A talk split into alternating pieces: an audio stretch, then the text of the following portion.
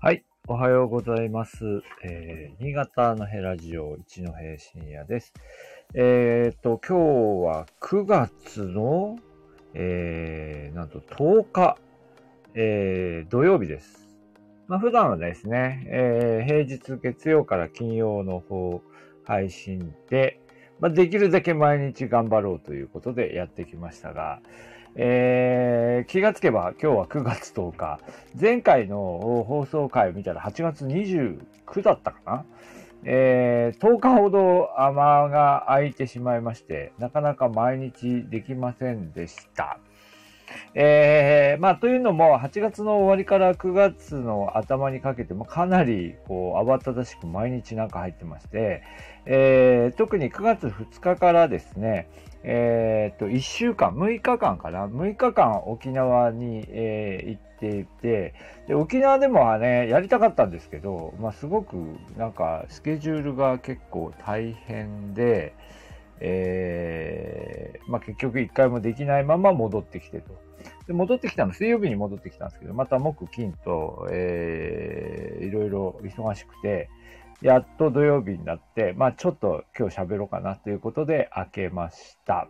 はい。で、えー、なので今日はあんまりね、新潟の話題もないんですけど、えっ、と、沖縄もですね、行ってきまして、沖縄はまあ戦績、あ戦争の、えー遺跡とか、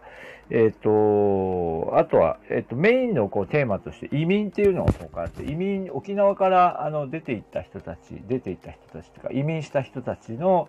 えー関係のことをちょっと調べていて、まあ調べてることがなんか今週のちむどんどんでも放送されてたりして、なんかちむどんどんね、沖縄で見てなかったんですけど、帰ってきてみたらなんかシンクロしてたりして、まあいろいろ勉強になったなっていうふうなことがいっぱいあるんですが、えっ、と、あの、いろいろ計画していたんですけど、台風がですね、えー見事に直撃しまして、えっ、と、9月の1日からかな、台風が、えー直撃して、もうこれは無理かなと思ったんですけど、えーまあ、幸か不幸か9月2日の移動日はですね、どこ行ったんだっけな、宮古の方でしたか、さあの、えー八重山か宮古かあっちの方に台風がちょっと移動していたために、えー移動日ちょうど飛行機が飛びまして、えまあでも天気はあんま良くないんですけど、まあその日、え沖縄に突撃していって、そして沖縄に滞在した後また台風が近寄ってきて、まあでも直撃ではなかったんですけど、でもかなりあの雨に打たれて、まああんまり何もできない施設ももう閉鎖されてたりとかですね、なかなか大変な状況でした。はい。えっと、今コメントいただいてますのが、沖縄本島。はい。今回は沖縄本島に行って帰ってきました。まあ本当はね、実は宮古もちょっと行ってきたいなっていう話もあったんですが、まあ断念しまして、うん、まあ本島を、本島もかなり車でぐるぐるぐるぐる走り回ったんで、もう那覇市内とか、あ、またここ来たな、みたいなとこ、まあ、もちろん、あのね、カーナビに、えーの指示に従って走ってるわけですけど、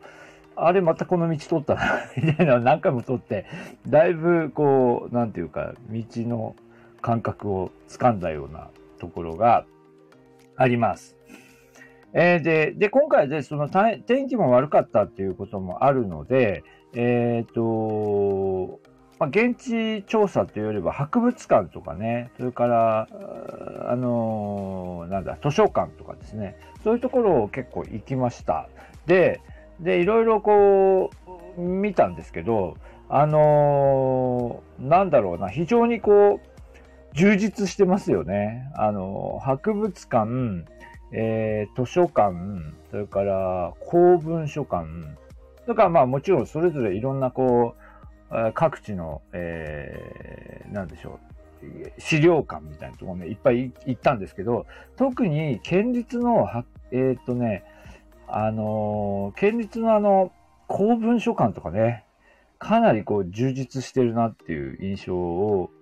えー持ちました。まあ、アメリカの公文書館とか、アメリカの関係のその占領、占領中の資料とか、それから沖縄戦の資料とかですね、そういうのをかなり集めていて、映像も含めてですね、えーいろんなものの蓄積があります。それから、あと、あのー、沖縄のその、いわゆる、まあ、郷土本みたいなやつですね。沖縄の本のコーナーも、えっ、ー、と、図書館の中でかなり広いスペースが開花のスペースになってて、で、そこもですね、まあ、とても読み切れないぐらいいっぱい資料がありますね。ありますね。うん。まあ、これはちょっと予想外でした。あの、すみません。私の勉強不足で。まあ、でも、ただ、あの、考えてみれば、まあ、沖縄そのものが、もともと琉球王朝の時代があり、えー、それから、まあ、その後の琉球処分以後の沖縄というのも、えー、やっぱりこう、あの、えー、本本土から離れた環境でずっとあったわけですし、それから沖縄戦があって、えー、でそれからあの、えー、米軍統治下がありということで言うと、まあ、そういう意味で言うと、なんでしょうね、一日本の一地方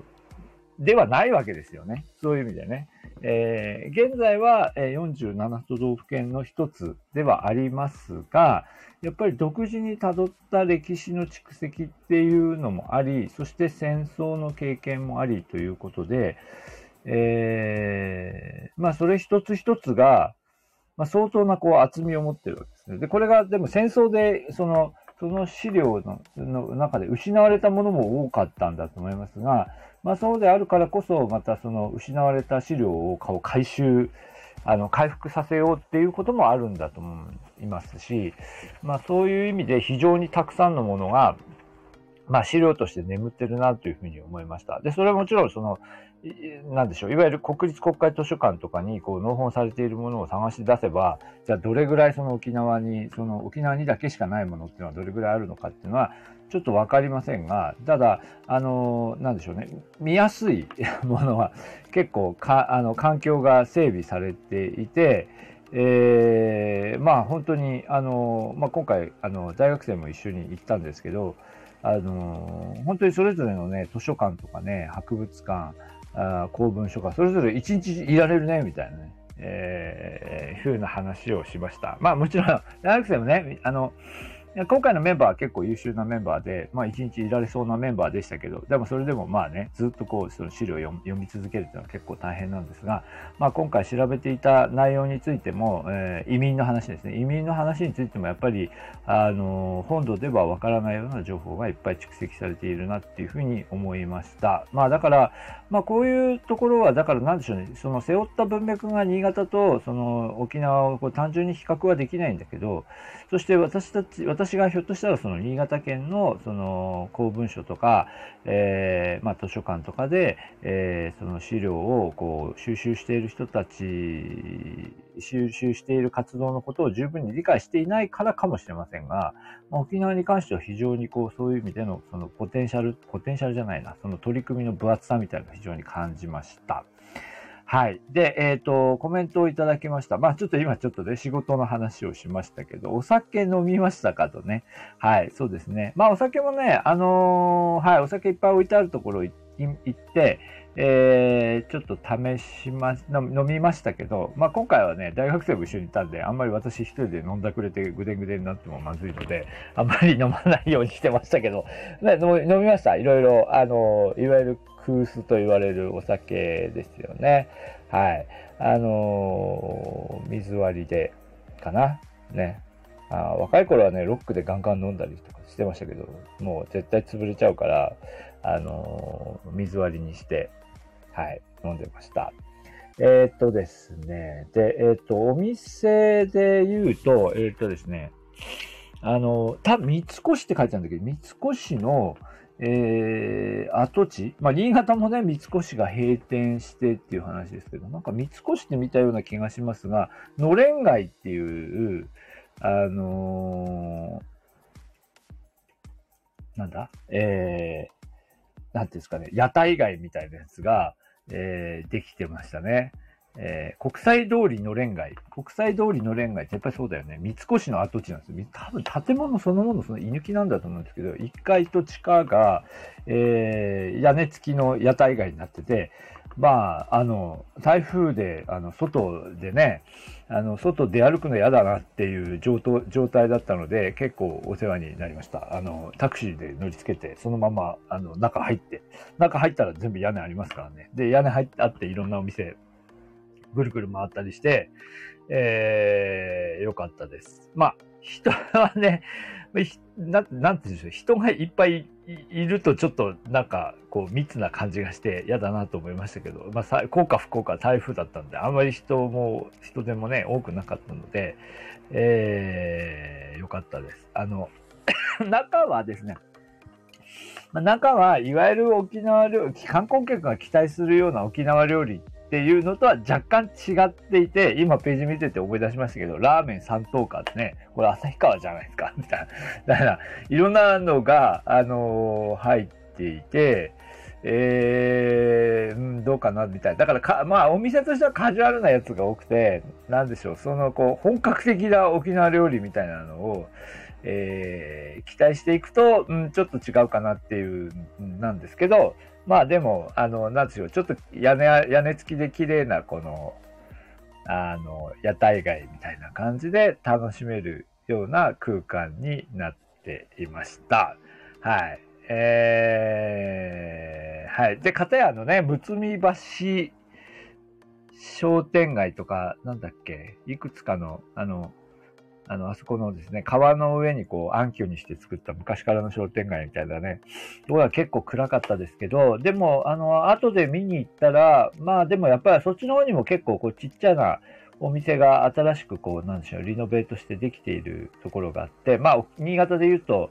なんですか、楽天地みたいな感じですけど、そこも結構面白そうな感じがしましたね。まあ、いろいろあるかなというふうに思います。まあ、でもやっぱり、なんでしょうね。やっぱり国際通りのこう求心力っていうのは非常に強いですね。その周辺の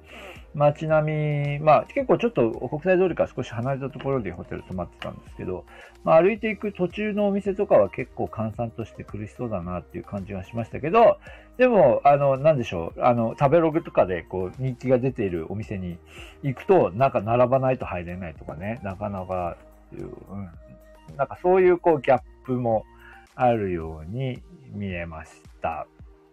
はい。えー、まあでも国際通りも多分ね、多分客足は、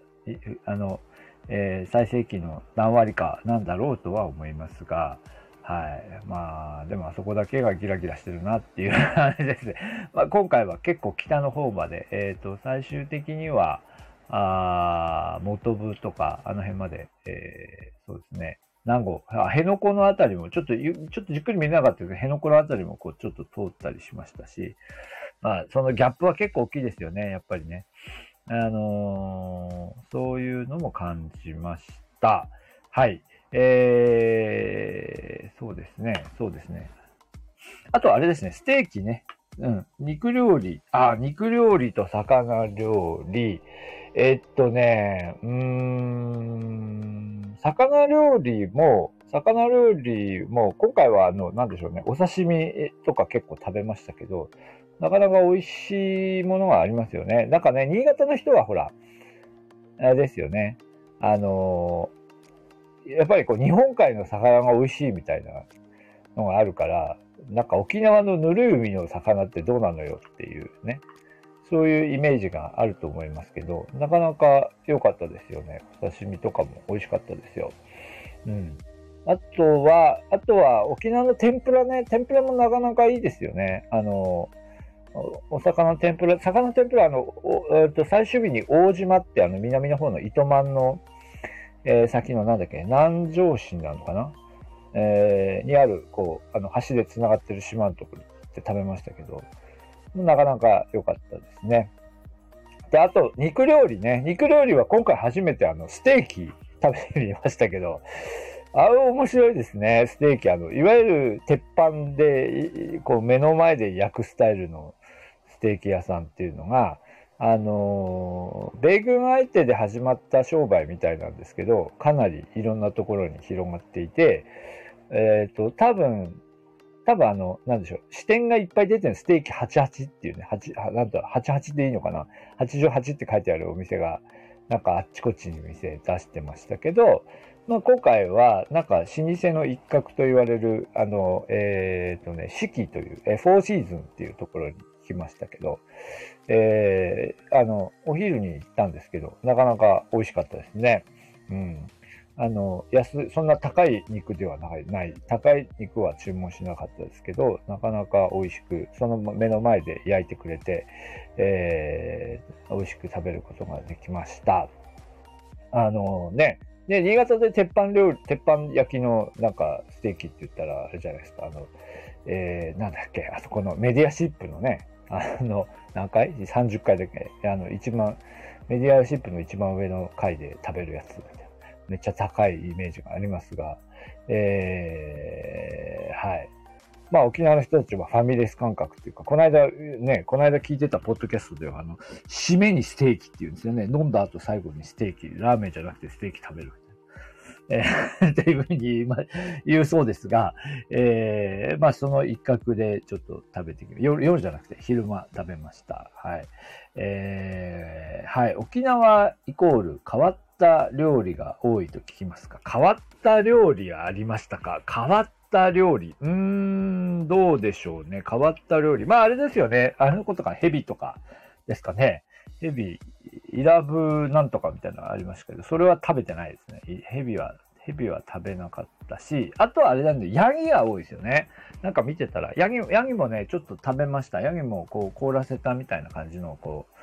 なんですかね、ヤギの、ヤギ刺しか。ヤギ刺しっていうのを食べましたけど、はい。私以外はあんまり気に入らなかったみたいですけど、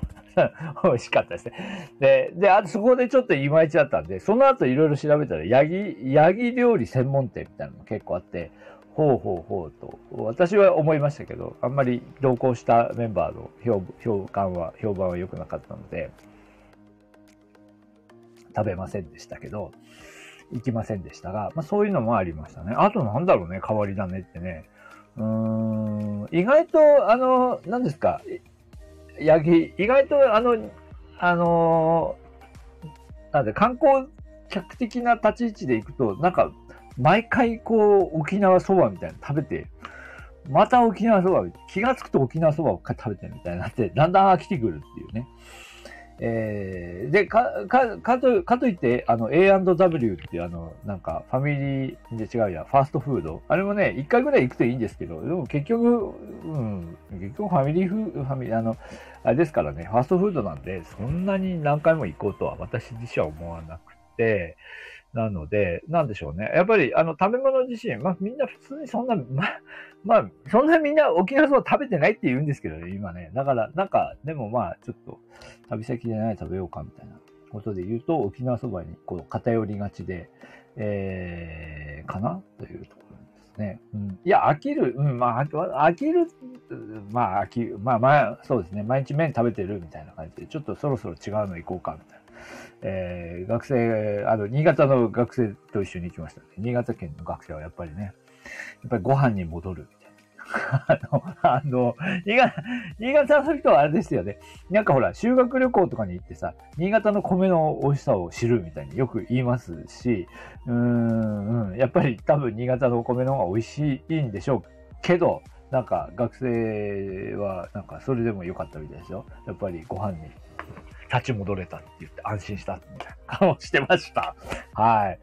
はい。ヤギ料理はどうでしょうね。ヤギ料理は新潟では食べれないですよね。というコメントをいただきましたが、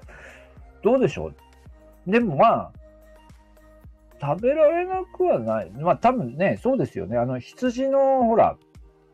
ど、どこだっけ？あのー、柏崎の方の、えー、なんだっけ？柏崎の方の、うんと、ほら、えー、高柳のあたりにジンギスカンがあったりとか、あと、えっ、ー、と、中条か。体内の中条とか、あの辺にジンギスカンがあるんだけど、ジンギスカン、ジンギスカンがあの辺でこう定着してた背景にはだ、やっぱり羊を飼ってたっていうね、ことらしいので、まあそういう意味で言うと、多分、あの、ヤギ飼ってるからヤギ食べるわけですよね。あの、沖縄でも。ということは多分ヤギ飼ってるから、新潟でもヤギ飼ってる人いるでしょうから、ヤギ飼ってるやつを食べるっていうのは、ヤギ料理の店が出るほどではないでしょうけど、まあなくはないですよね、きっとね。そんなにヤギ、でも、そんなにヤギを沖縄で飼うってそんなあったのかなね。まあ食文化でしょうか。ですよね。うん。はい。えー、まあ沖縄のことを調べてると、やっぱりね、島なんで、いろいろこう、その島の中での、その、今、今はね、もちろんいろんなこう流通があるので、全然違いますけど、やっぱり島の中のその、えー、土壌によって、その、えー、畑とかあ、田んぼとかそういうのやって取れるもの、取れないものみたいなのがやっぱりあって、で、そういう意味で、そ、そのこう制約条件の中から生み出された食べ物みたいのが、まあ、あるみたいですね。あるんだと思いますね。そういうことをちょっと感じることもありました。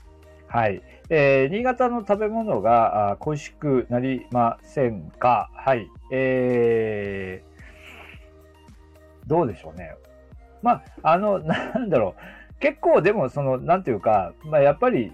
何事もこう、食べ物そのものは、食べ物っていうか、お店もね、結局、平準化されてきていて、あのー、この間なんかで聞いたのはね、結局沖縄観光を、あのー、まあ、このコロナになる前は、やっぱりインバウンドでね、その、海外から来る人たちの、えー、観光にかなり沖縄観光も支えられていて、で、その、海外の人たちは沖縄にこう特殊な食文化があってっていうところにそんなに関心がないみたいで、だから実はその、まあまあ、まあそれは沖縄に来たから沖縄のものをみたいなところもなくはないけど、でもやっぱり日本のその内地、まあ本土から、え、本土じゃない、本州から来る人とは、本州から来る人たちは沖縄らしいものを求めていくわけだけど、あの、海外から来る人は日本に来るっていう、こう、頭の割合が大きいので、結局、なんか沖縄そばよりも、なんかラーメン屋の方が人気があるみたいなね。っていうような現象の中で、まあ実は結構、その国際通りは別にして、一般的にはいろんな食べ物のお店が、うん、まあ沖縄独自のこう、なんていうか文化を残しつつも、やっぱり結構平準化されてきているので、まあ新潟の食べ物は難しいかもしれませんけど、まあ一般的なものは結構あるじゃないですかね。なんかね、マクドナルドが増えて、マクドナルドとセブンイレブンがなんか増えたっていうふうに、なんか、あの、はい、沖縄ゆかりのある学生が言ってましたね。うん。まあ、そう、そういうふうな、まあ、なんだよ、平、いわゆる全国的に平準化された文化の中に、まあ、沖縄っていうのもだんだん入ってきているだろうなと思います。まあ、もちろんそれは那覇とかね、その中部のあの、市街地が、まあ、中心で、もちろん北の方に行けばまたね、違うとか、あと離島に行ったら違うとか、そういうのはもちろんあるんですけど、うーん、まあだから都市部にいるとそんなにやっぱり結局みんな変わらないような生活になっている、えー、じゃないかなと思います。ラーメン屋、沖縄のラーメン屋はどうなんでしょうか？いや、多分、多分沖縄にラーメン屋っていう元々の文化はないわけだから、だ、あの、多分普通ですよ。背脂なんとかみたいなのとか、あの、それぞれに、えー、その、ラーメンの味を追求してるんだと思う。いや、探、探してないです。ラーメン屋探しに行ってないのでわかんないですけど、多分そうだと思いますよ。あの、うん。あの、いわゆる東京で人気のラーメン屋みたいなのと同じように、豚骨のとかさ、なんかそういう独自のラーメン文化みたいのが築かれてるかどうかはすみません。まだそこまでは調べていませんが。うんさあ、だと思いますね。まあ、でも新潟もね、新潟の人もみんな新潟ラーメン、ラーメン、なんだっけ？ラーメン、ラーメン激戦区だみたいなさ。ね、言いますよね。えー、言いますが、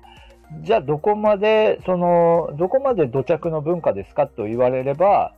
うーん、まあそうじゃないものも結構あるじゃないですか。土着っていうか、その、結局、その土地の文化というよりはお店のね、いろんなこう、努力の中で生み出されたものではあるけれども、決してその土地の文化みたいなものでもないみたいなさ。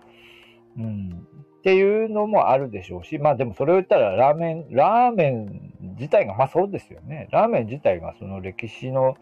えー、中でその位置づけられるかっていうと、